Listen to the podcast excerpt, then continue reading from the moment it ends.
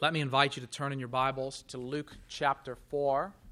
To Luke chapter 4. You'll find your place beginning in verse 14.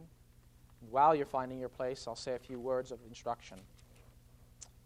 Sometimes it is the preacher's privilege to proclaim a glad message. And after he has done, if he has done it well, he's received with gratitude. Sometimes a preacher proclaims a dull message. It's his fault and he's received with blank stares. Sometimes a preacher has the duty to proclaim a hard message, and he's received with sideways glances. And sometimes a preacher proclaims a message that nearly gets him thrown off a cliff. Usually, when a preacher steps into the pulpit, he knows which it will be. Nevertheless, he can never really be sure. For the response of the audience depends not only on the ability of the speaker, but also on the hearts of the hearers. And in the passage before us this morning, this is actually what happened. As Jesus preached his first recorded sermon in Luke's gospel, the people who heard him tried to throw him off a cliff. And as we think about his message and we think about their response, Luke challenges us with a simple question How will we respond to this message? Which we received from the Lord Jesus Christ. So, if you found your place in Luke's gospel, would you follow along with me as I read, beginning in verse 14, and I'll read to verse 30. And Jesus returned in the power of the Spirit to Galilee. And a report about him went out through all the surrounding country, and he taught in their synagogues, being glorified by all. And he came to Nazareth, where he had been brought up. And as was his custom, he went to the synagogue on the Sabbath day. And he stood up to read, and the scroll of the prophet Isaiah was given to him. He unrolled the scroll and found the place where it was written The Spirit of the Lord is upon me, because he has anointed me to proclaim good news to the poor. He has sent me to proclaim liberty to the captives and recovering of sight to the blind, to set at liberty those who are oppressed, to proclaim the year of the Lord's favor. And he rolled up the scroll and gave it back to the attendant and sat down. And the eyes of all in the synagogue were fixed on him, and he began to say to them, Today this scripture has been fulfilled in your hearing. And all spoke well of him and marveled at the gracious words that were coming from his mouth. And they said, Is not this Joseph's son? And he said to them, Doubtless you will quote to me this proverb Physician, Heal yourself. What we have heard you did at Capernaum, do here in your hometown as well. And he said, Truly I say to you, no prophet is acceptable in his hometown. But in truth, I tell you, there were many widows in Israel in the days of Elijah when the heavens were shut up three years and six months. And a great famine came over all the land.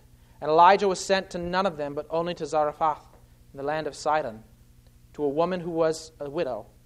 And there were many lepers in Israel in the time of the prophet Elisha, and none of them was cleansed, but only Naaman the Syrian. When they heard these things, all in the synagogue were filled with wrath. And they rose up and drove him out of the town, and brought him to the brow of the hill on which their town was built, so that they could throw him down the cliff. But passing through their midst, he went away. Father in heaven, as we come to your word, we hear this message proclaimed so many years ago by your Son. We pray that you would grant in us hearts to believe and to receive your word, hearts to believe and receive your Son. May we be granted the faith the people of Nazareth lacked. We pray this in Jesus' name. Amen. Before I rush into the content of my sermon, I want to address the children since we don't have children's church for you this morning, before I lose your attention, I want to give you a snapshot, a summary. Very simply put, God gave Jesus a mission. God gave Jesus a mission. And the mission that he gave him was found from the Bible, from the book of Isaiah. And that mission was a mission to proclaim something and to do something God sent Jesus to preach a message of forgiveness for sin and of salvation. And he also sent him to accomplish that message. And that's what I want you, boys and girls, to understand this morning from the Word of God before us.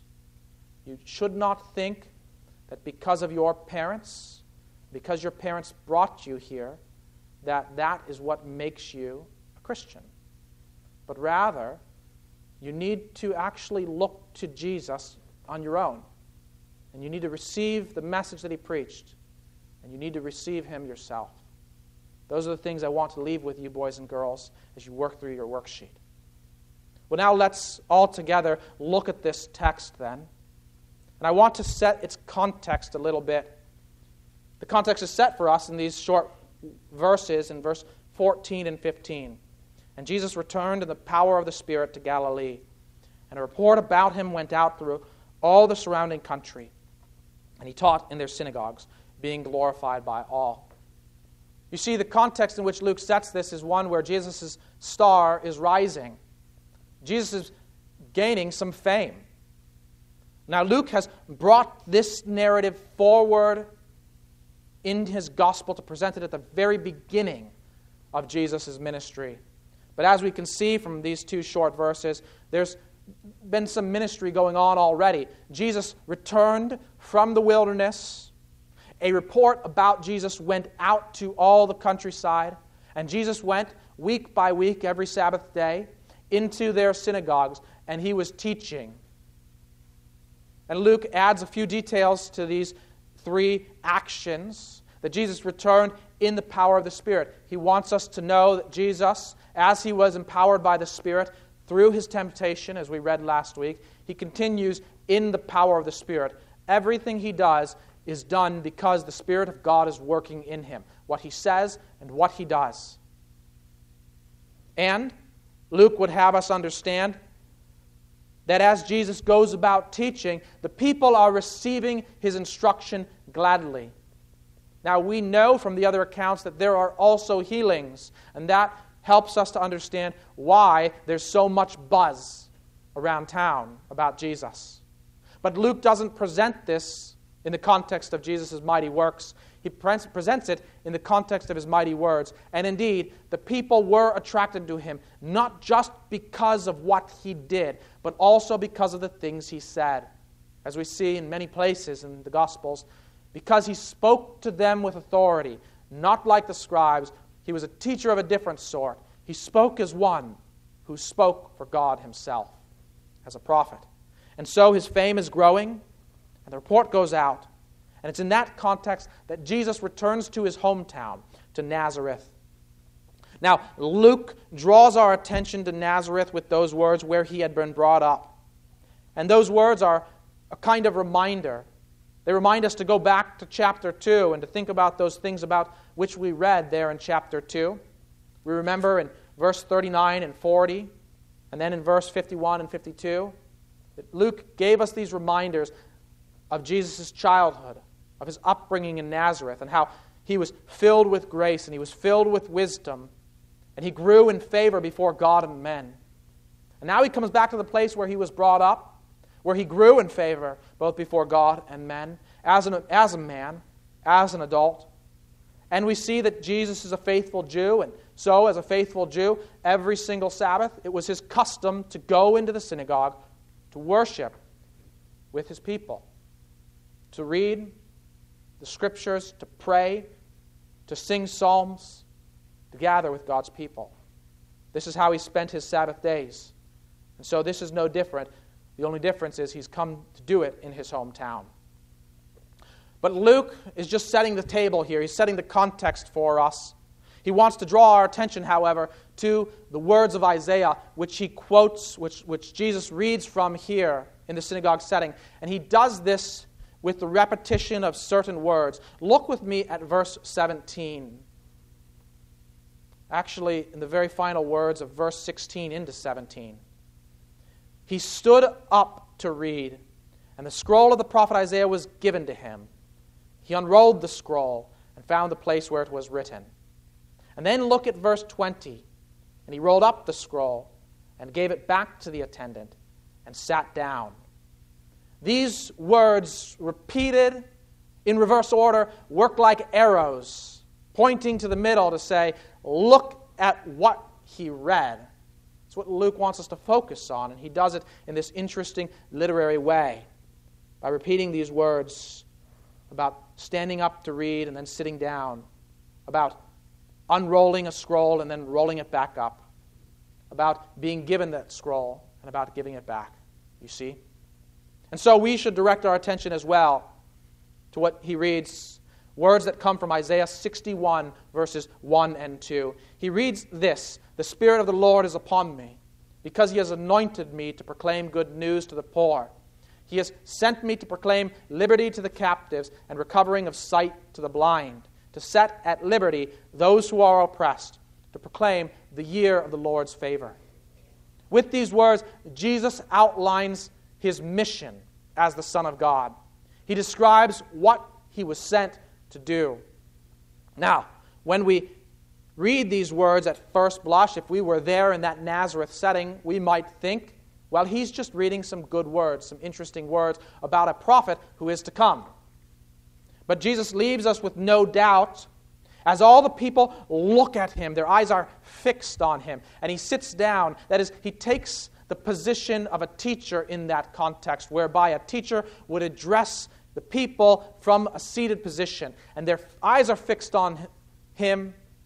And Luke only records one line from his message, one line with which he wants to read, uh, uh, leave us. Today, this scripture has been fulfilled in your hearing. Jesus is making an astounding claim in that moment. These words from Isaiah, they are about me. That is what he's saying.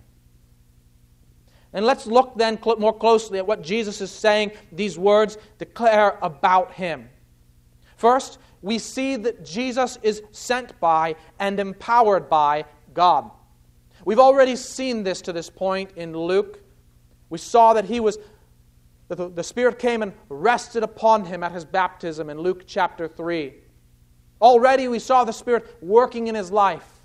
The Spirit caused Mary to conceive, and the Spirit caused him to grow in wisdom and grace before God and men. And the Spirit empowered him and, and led him into the wilderness and enabled him, as he was tempted by the devil, to resist every temptation. And here again, then Jesus returned to Galilee in the power of the Spirit. And all of this is in fulfillment of what God had said by the prophet Isaiah that when the Christ should come, he would be one who was uniquely endowed with the Spirit of God, that the Spirit of the Lord would rest upon him. And so it is here, as in many texts in Isaiah. From Isaiah 61, the Spirit of the Lord is upon me, Jesus declares. And he says that God has anointed me he has anointed me with the Holy Spirit, and He has sent me. He has a mission from God, a mission for which the Lord has empowered him. We also see that he has a mission to preach. Jesus was sent to preach good news.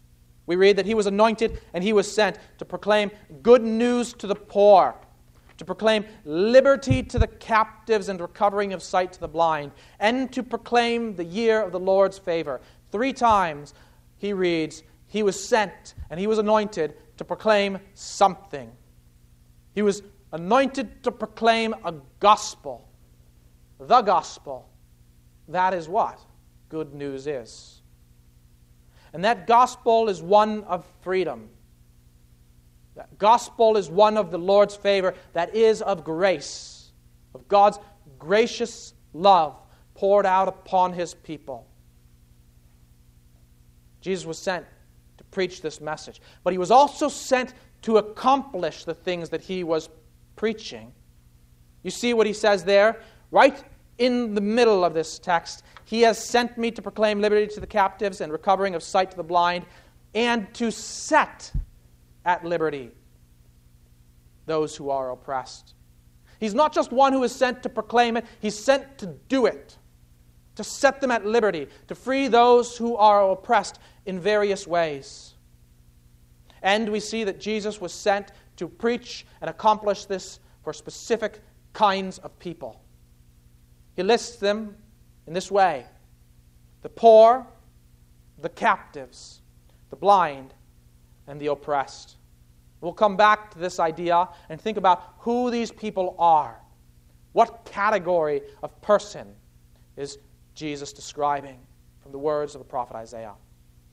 But we also need to reflect on what Isaiah says.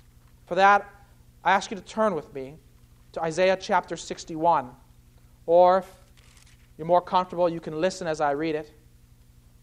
But let me read from Isaiah 61 in the Old Testament. The Spirit of the Lord God is upon me, because the Lord has anointed me to bring good news to the poor. He has sent me to bind up the brokenhearted, to proclaim liberty to the captives, and the opening of the prison to those who are bound, to proclaim the year of the Lord's favor and the day of vengeance of our God, to comfort all who mourn. He goes on from there. What's noteworthy about Jesus' reading of Isaiah 61 is that he stops in the middle of verse 2. He stops short of the day of vengeance of our God. How are we to understand this? Let me suggest to you that we're to understand it by understanding the already not yet character of our salvation. What I mean is that when Jesus came at his first coming, he came to save us, to really bring in God's saving work. But he did not come yet to accomplish everything that will be accomplished. When the prophets looked ahead to the things that Christ would do, it was as if they were looking at a mountain range from afar. All of the mountains looked like they were together. And it's only as you come to the first mountain that you can realize that some of the mountains are yet in the distant future. And by stopping his reading short, what Jesus is saying is, I am not yet sent to accomplish the vengeance of God. That is, I have not now come for judgment. I have come now for salvation. So he stops short of reading those words, which his readers would have expected him perhaps to read, or his hearers, that is, those who were familiar with this text. Let me illustrate this idea. It is a bit like our own presidential elections. Every four years in November, our nation goes to the ballot box and we elect a president. But that person does not come into office until January of that same year. And in the intermediate time, there is actually an overlap of governments. On the one hand, the president elect is already busy forming his government, identifying those people whom he will put forward as his cabinet ministers. On the other hand, the current president, who we call a lame duck because he has a short time in office remaining, still has a cabinet, still has secretaries who will accomplish or try to accomplish his objectives. And yet, because he is a lame duck, he's not going to accomplish anything. He's just going to oversee things for a short while. Other nations are going to start looking to the president elect, asking him, what kind of things are you going to do? What kind of changes are we going to see in January? And they already begin to act as if his presidency is really come into office. It's similar to that, except that Jesus really has brought in a kingdom. He is not just the king elect, he is sent as Lord and Christ, he is sent as king. And yet there's an overlap of kingdoms. That kingdom that we saw last week, that we heard from Satan's mouth, when he said to Jesus, all of these kingdoms have been handed over to me. And his reign is coming to an end. And yet there is an overlap. There's a period of time where those two kingdoms are both operating. And we are challenged to declare our allegiance to the king who will endure forever. And in that space between, we see that some things have come to fulfillment and some things are yet to be seen. And this is one of those things that is yet to be brought to fulfillment the day of vengeance of our Lord. So Jesus stops short because he does not want to declare that that today is fulfilled in your hearing. There are some other things that we might note about his reading of Isaiah. Most notably, that instead of the words to heal the brokenhearted, he says, he speaks about letting the oppressed go free. And these words are drawn actually from Isaiah 58 6. It's a weird thing to us, but it wasn't so weird in Jesus' own day. In order to draw connections between two texts, oftentimes a person might incorporate, might mingle two texts together in this way. This may suggest why people are impressed a little bit with the way he speaks. He speaks as someone who knows his way around the scriptures. And so he draws in language from Isaiah 58, verse 6, and incorporates it here in Isaiah 66, verse 1 and 2. There, the larger passage in its context reads like this I have not chosen such a fast, says the Lord. He's rebuking, Isaiah is rebuking the people of Israel for their commitment to fasting and religious ritual, but the fact that they have not actually repented and had the heart change that they need. he says, I have not chosen such a fast, says the Lord. Rather, loose every bond of injustice, undo the knots of contracts made by force, let the oppressed go free, and tear up every unjust note.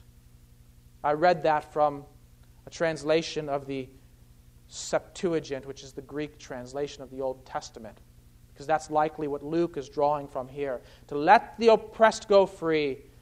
In that context, in that passage, there is the implication of a command.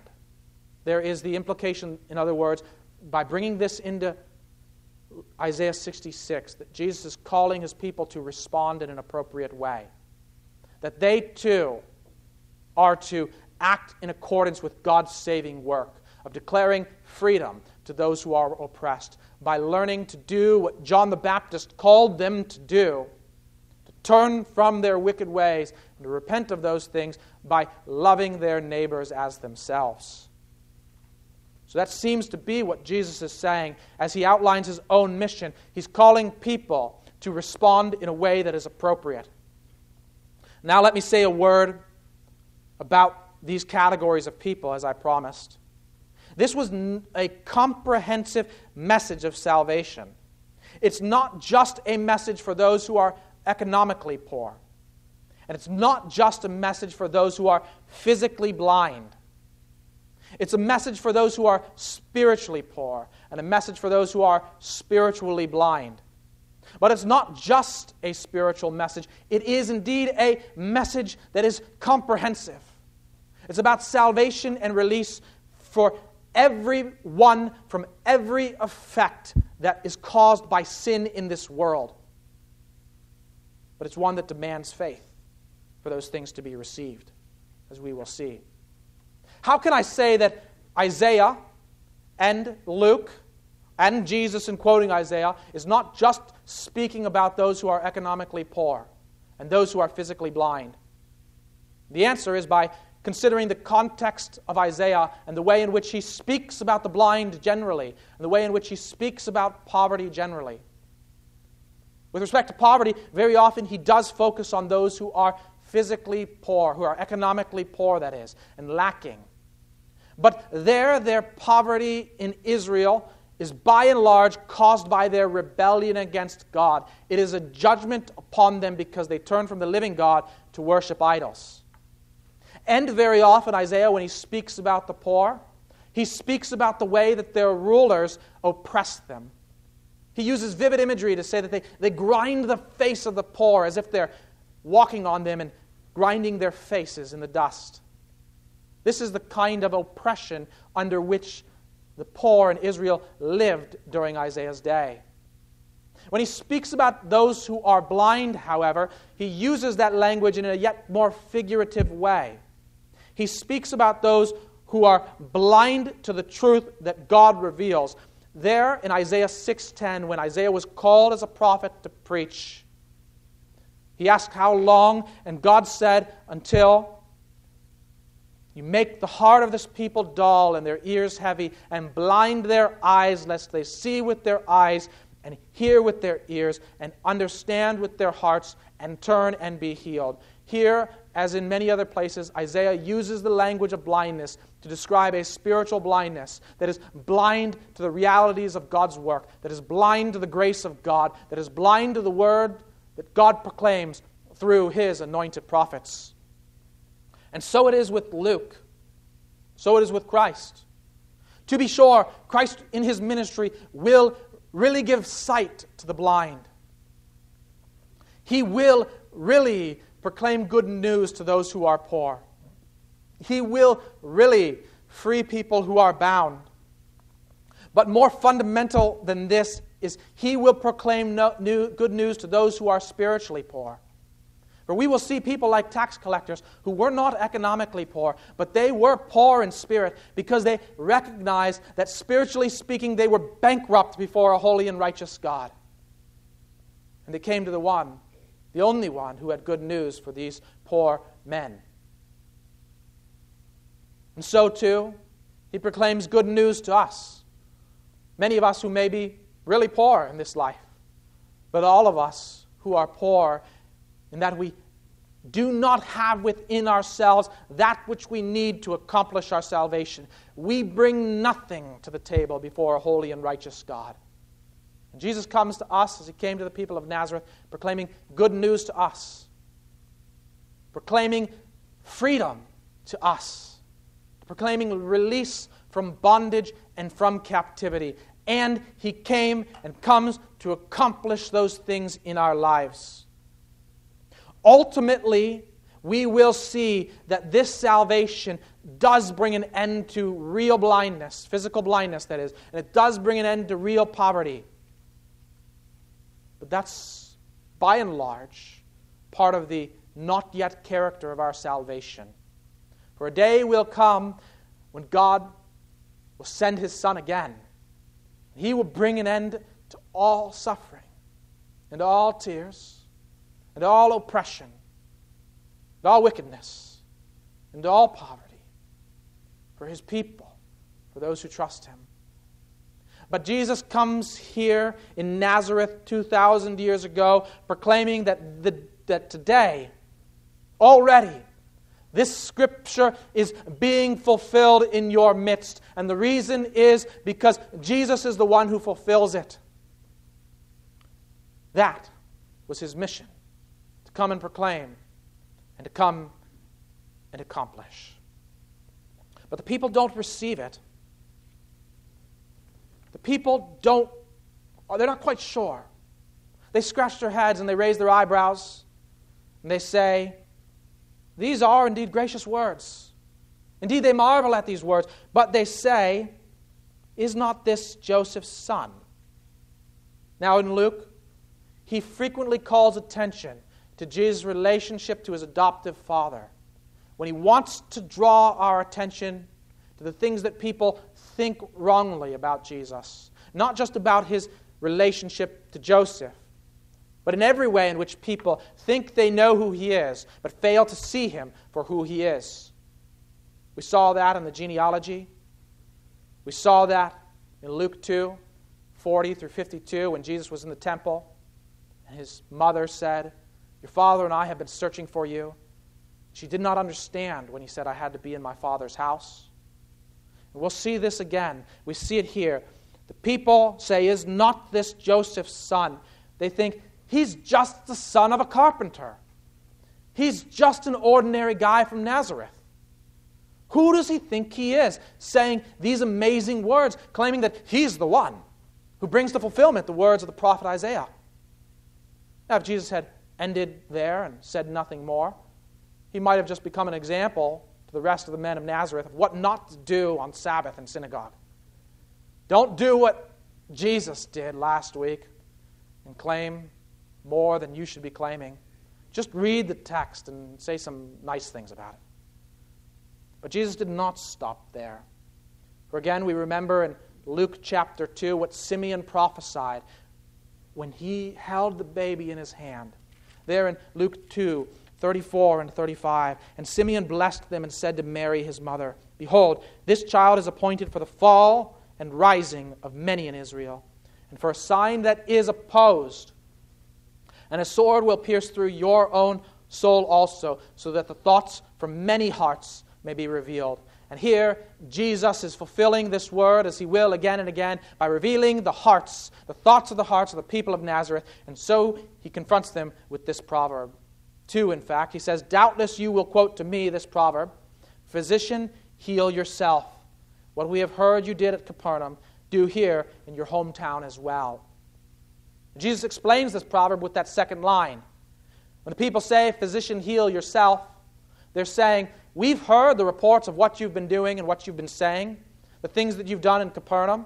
Luke has not yet told us about all of these healings, but they've heard in Nazareth. They say, Do a little bit of that here. There's probably two ideas present here in their minds. On the one hand, they feel like you're a son of Nazareth. This is your hometown.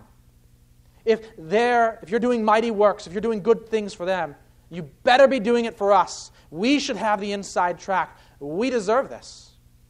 We know you, and you know us. You owe it to us. As if they could make demands upon him like this. And the other idea may be a kind of prove it mentality. Okay, you, you talk a big game there, Jesus of Nazareth. You say that you're the one who fulfills this. Let's see it. Seems to be what they're saying. Let's see it. Heal yourself, physician.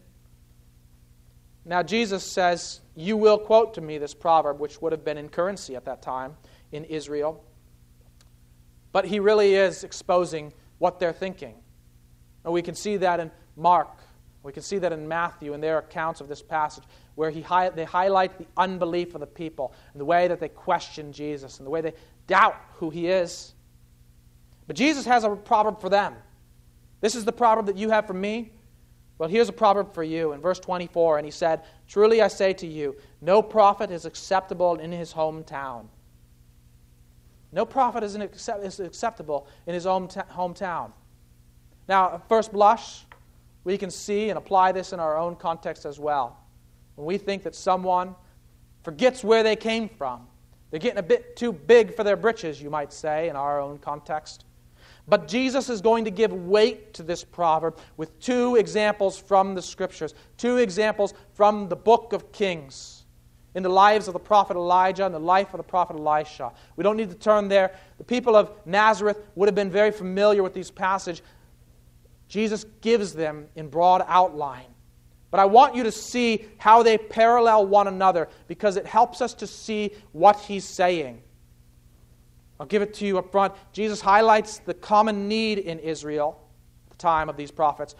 He highlights the fact that no blessing was given to those in need in Israel. And he highlights that the blessing was given to individuals who were Gentiles. So let me read in verse 25, and then I'll go back and forth between what we find there and 25 and 26 and verse 27. But in truth, I tell you, there were many widows in Israel. And in verse 27, and there were many lepers in Israel. Here, Jesus points out in Israel, in the time, there, was, there were many people who had needs. There were widows and there were lepers. And what time was it? In Elijah's days, when the heavens were shut up through three years and six months, where God, by judgment, caused it not to rain on the earth for three and a half years. And a great famine came over all the land. And the time of the prophet Elijah as well. And then in verse 26, and Elijah was sent to none of them. And in verse 27, and none of them were cleansed. And then to whom was he sent? But only to Zarephath in the land of Sidon, to a woman who was a widow and in Elisha's case, but only Naaman the Syrian was cleansed. And so you see what Jesus is doing. He's saying, in Israel at the time, there was a common need. You can find that passage, for instance, about the lepers, about the, the, cleansing of Naaman in 1 Kings 5. You only need to turn two chapters over in 1 Kings 7 to see a narrative about four lepers. They weren't cleansed. You can find the passages about Elijah in 1 Kings 17 and 18 and in the surrounding context there. And there, you can bet there were widows in Israel, and you can bet that they were hungering and seeking food. But Elijah wasn't sent to any of them, but to a widow in the land of Sidon. And why? Why? Because time and time again in the ministries of Elijah and Elisha, the people of Israel rejected the prophets of the Lord. They, Israel, was their hometown, their father's land, quite literally. And yet, we see even in a particular scenario where Ahab's son wants a word from the Lord. Not from the Lord, but he wants a word from a prophet, some prophet, who will tell him that whether or not he'll recover from an illness he has. And they've already, under Elijah, eradicated all the prophets of Baal from the land. And so he takes his messengers and sends them far away to the land of the Philistines. Go there, you'll find a prophet of Baal there. Get a word from them. And Elijah confronts them. Is it because there's no prophet in Israel? Did you have to go so far away? What is Jesus saying here to the people of Nazareth? You're just like your fathers. You're just like they were. They had need. God offered provision. God spoke by the prophets, and what did they do? They said, No thanks. We'd rather have the prophets of gods who are not gods, of gods who we make with our hands, with wood and with clay and with stones. Give us those prophets.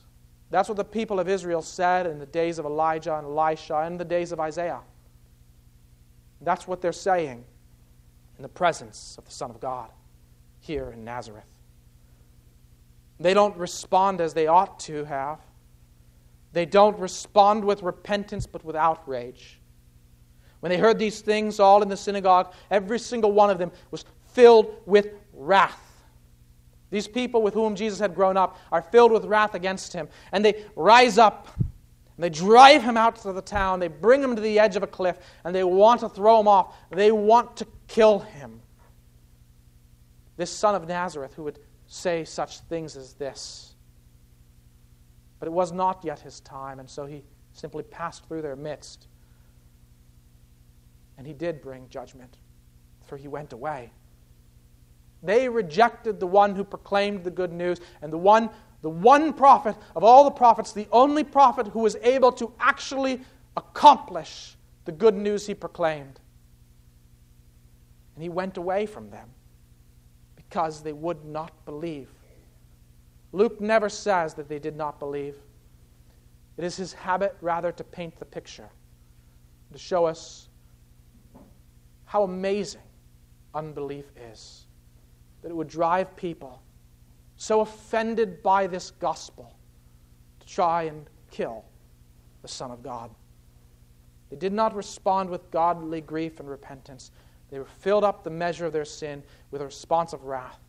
Just as in the days of Elijah, Jesus passed through their midst and went away. How about us? How will we, receive this message? How will we receive the messenger? Well, first, we must all recognize our own poverty before the Lord. We all stand in need of one who pronounces good news and one who is able to accomplish it. People of Nazareth would not receive this message because they thought they deserved some kind of inside track. They thought in categories of honor and shame to which we are not accustomed. And in their mind, Jesus was exalting himself a little bit too much and somehow was taking honor away from them. He didn't deserve all that he was claiming. They deserved a little more than he was offering them they, in their minds. He was offering them everything, everything that is good. But they felt like what they really deserved was an inside track apart from that. What about us? Do we see our need? How can we test whether we do? Let me suggest this way the good news of salvation, the gospel that proclaims that you are a sinner, that you are a sinner before holy God, and there is nothing that you can do to save yourself. The gospel that says you are so thoroughly wicked that God who made you would have nothing to do with you apart from the saving righteousness that comes by faith in the one who makes us righteous? Do you receive that and say, That's good news? Or do you receive that and say, Who do you think you are? Talk about me like that. I know that I'm a sinner, but not quite like that. In the days of John Wesley, my children watched this in a cartoon of theirs. He went about preaching this gospel of grace and the people in the established church responded, saying, Who do you think you are to say that we are sinners? We who go to the church every Sunday.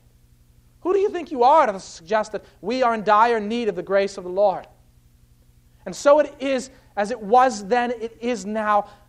To our world, the gospel is an offense. Our world hates that message. They don't want anyone to say that there is really a thing called sin and we really are slaves to it and we really do need release from that, and we can't release ourselves. We can't pull ourselves up by our bootstraps. We can't accomplish it for ourselves. But there is one who can do it. His name is Jesus Christ. And he has done it.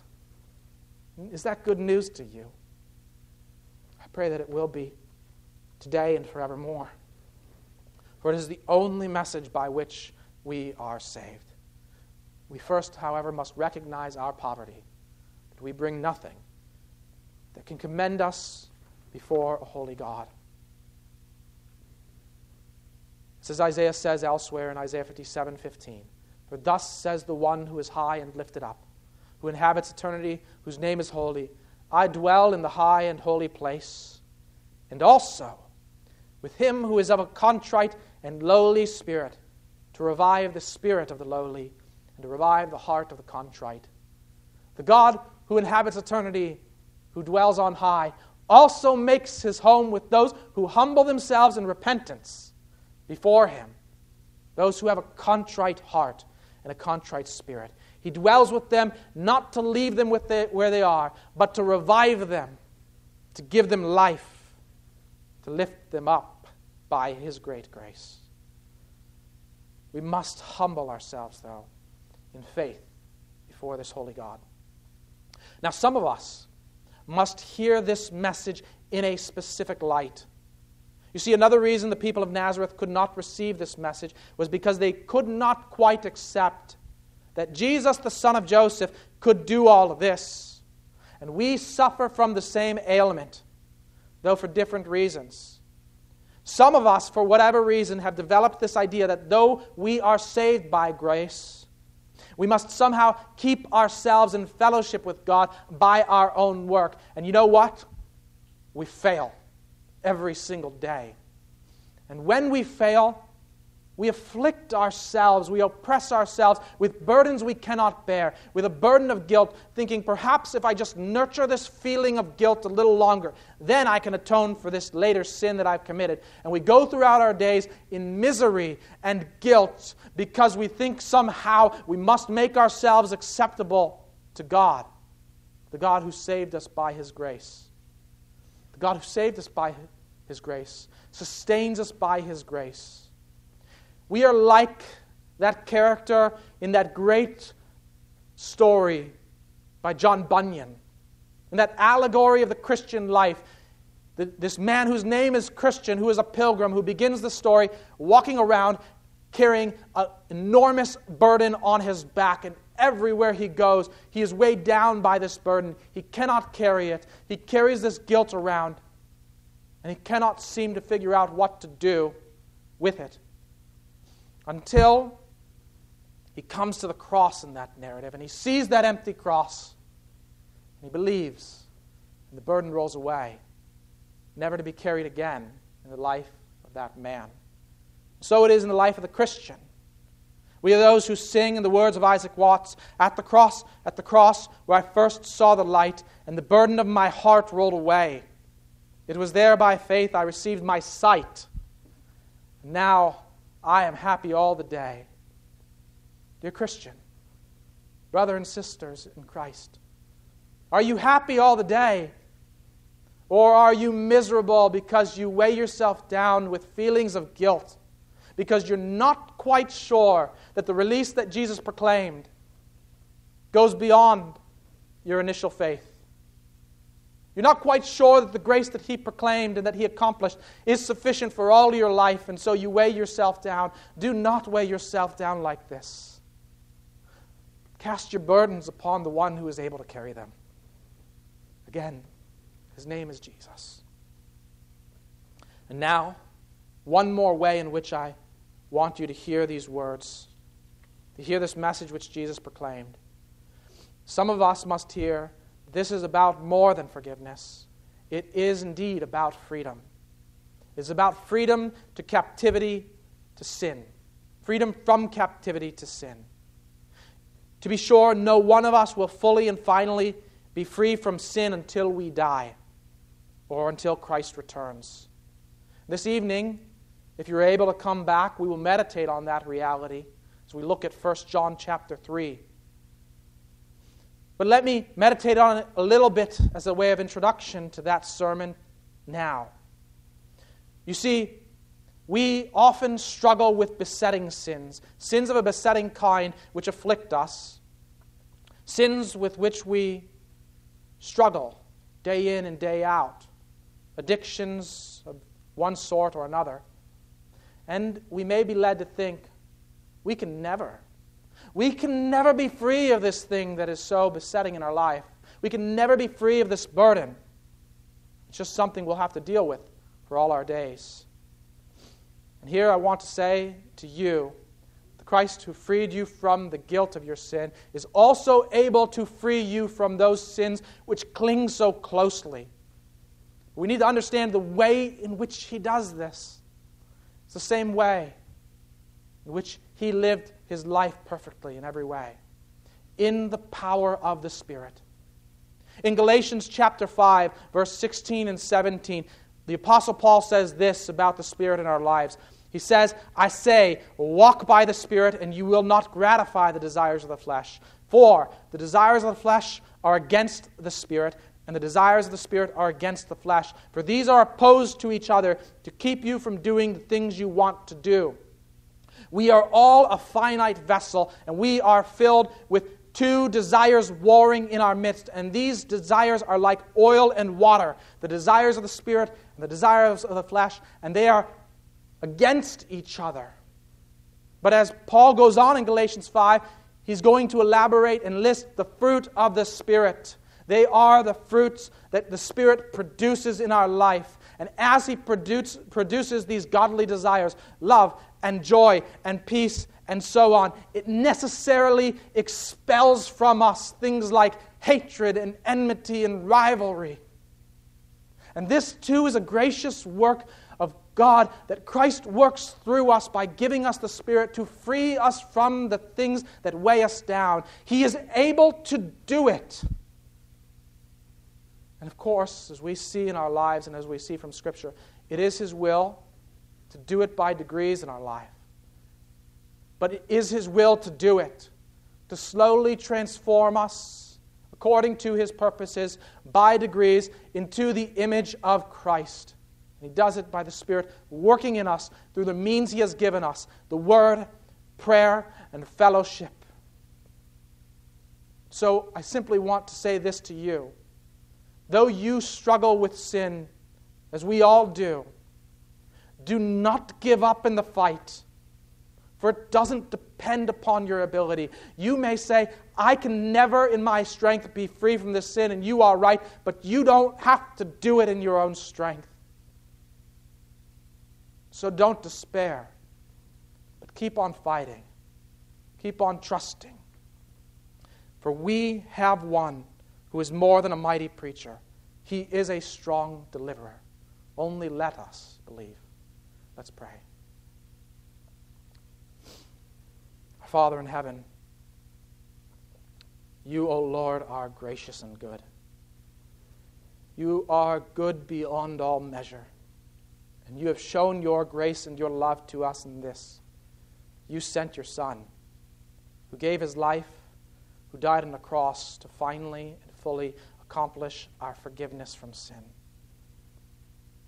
To finally and fully atone for all our sins. To finally and fully give us freedom from the debt that we owe to you. We thank you and we praise you. And we pray, O oh Lord, that you would enable us now and forevermore to live this life by faith, trusting in Him as we go. This we pray in Jesus' name.